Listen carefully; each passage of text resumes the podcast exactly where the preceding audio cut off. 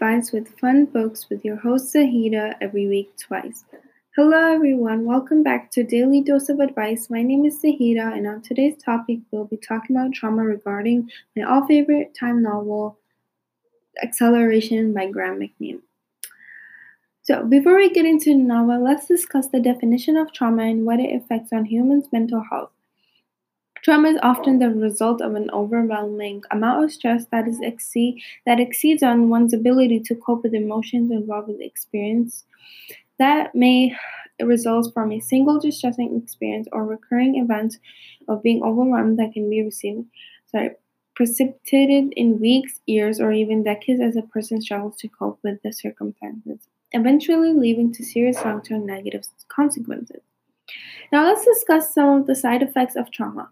These side effects are very distressing to a person's mental health. For example, irritability, mood swings, anxiety, fear, guilt, shame, self blame, etc., which might be very hard to overcome or even cure. Segment number two thematic statement. Sometimes it's important to take risky actions to bring yourself at peace from the trauma that might lead to serious long term negative consequences.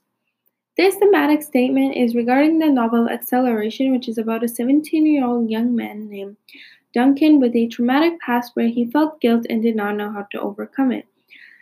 Duncan works a summer job in the Lost and Found office of Toronto Transit Commission where he finds a disturbing diary of a psychopathic killer who goes by the name of Roach. He attempts to follow the clues inside to catch him and stop him from committing numerous crimes regarding the lives of innocent people. Now let's look at Roach's story slash background. Roach, whose real name is Scott Weber, is the antagonist of the story, and he's a man in his 30s who is a complete psychopath.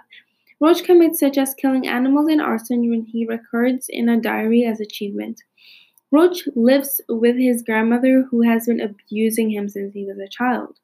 Roach has gone from killing animals to now want to step up his game to killing humans. After work, Roach takes the subway and stalks certain type of woman who will he eventually kill. Now let's take a look at Duncan's story slash background. Duncan reports daily to a dead-end summer uh, job deep beneath the city of Lost and Found office of Toronto Transit Commission. The storage facility at the Bay Street subway station holds items left behind on buses, subway, and streetcars. One day, Duncan randomly picks from a stack of books one with a brown leather cover with no title or writing on the spine. The journal includes new pa- newspaper clips and um, news, sorry, newspaper clippings about animal killings and arson that belonged to Roach. Duncan also struggled with himself because he once saw a girl drown that he felt like he could have saved. Duncan had nightmares of that girl drowning. Finding Roach's diary, Duncan thinks it's an sorry, Duncan thinks it's an offer and a second chance to do the right thing. Duncan tries to track down Roach to stop him from murdering the three innocent women. Alright, let's look at the problem slash the issue. Both the protagonist Duncan and the antagonist Roach went through trauma in their lifetime. Roach's trauma is from when he was a child. His grandmother abused him his whole life, which caused him to have personality disorders and put him in a mindset of doing things that bring harm to human and animals to redeem his past in a way. Duncan's trauma comes from the time when he saw a girl drown and he felt extreme guilt, shame, and self blame, which also caused him to have severe nightmares.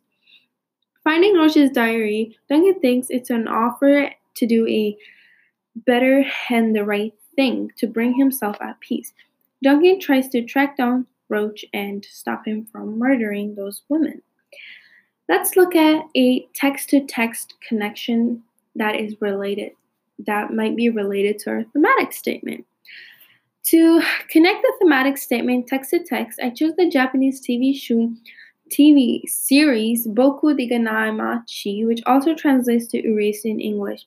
Erased is about a character named Satoru Fujinuma, who also finds himself who finds himself sent back several minutes before an accident occurs. Once he got accused for the murder of his mother that was actually caused by a killer that turns out to be someone from Satoru's childhood. After that incident, he was sent back 18 years to his childhood to figure out who the killer might be, somehow defeat him, and stop his future plans of murdering innocent people. I chose Erased because it presents the protagonist from the acceleration, Duncan. Duncan and Satoru both have to search really hard for a murderer slash stalker and stop them from taking the lives of innocent people to avoid future negative consequences. Now look now let's look at a texted world connection. For my text to world connection, I chose the story of Justin Bieber back in 2017. Justin Bieber made a post explaining to his fans why should why they shouldn't expect a new album at the moment. He said that he was perf- he said that he performed his whole young life and his fans probably noticed how unhappy he was during the last tour.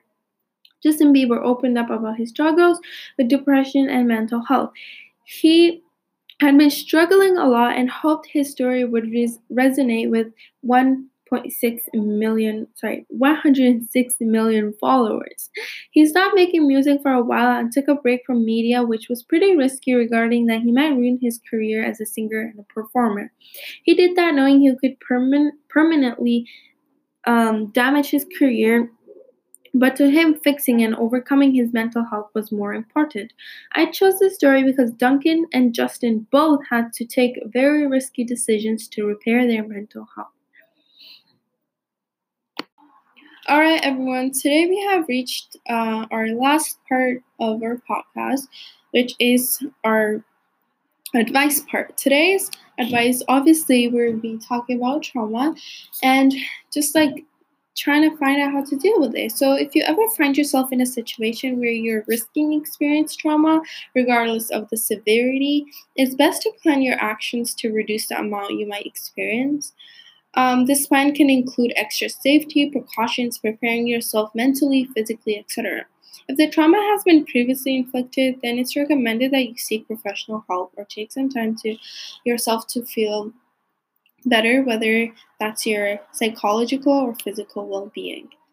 Sometimes, when you experience something traumatic in your life, you need some time to yourself, which isn't anything to be ashamed of, which could possibly require you to rehabilitate yourself in near or total isolation, which is an important step in healing and coming to terms with yourself and it doesn't make you weak or anything of, of the sort. In fact, it will unlimitedly make you a stronger person. On the other hand, talking to others and speaking your trouble out loud also helps many people. And although it's preferable that you talk to a professional about things as important or as severe as mental or physical trauma, it is okay to need to vent to someone close to you, whether that be a parent, sibling, friend, partner, etc. It's perfectly fine to express yourself to your loved ones, uh, of course, keeping in mind that they are not professionals and may not have the resources or mental stamina to provide actual help, or even they're not stable enough themselves also to carry burden. So it's best to ask before you vent to people this is very important and we should keep this in mind that we should we should totally like seek for help whenever we need it. It's whether it's mentally physically whether um, etc all right guys. So we have reached the end of our podcast. Thank you guys so much for listening to daily dose of advice. I hope you learned something new and useful today. Stay tuned for another episode this week and please stay safe and healthy. Bye bye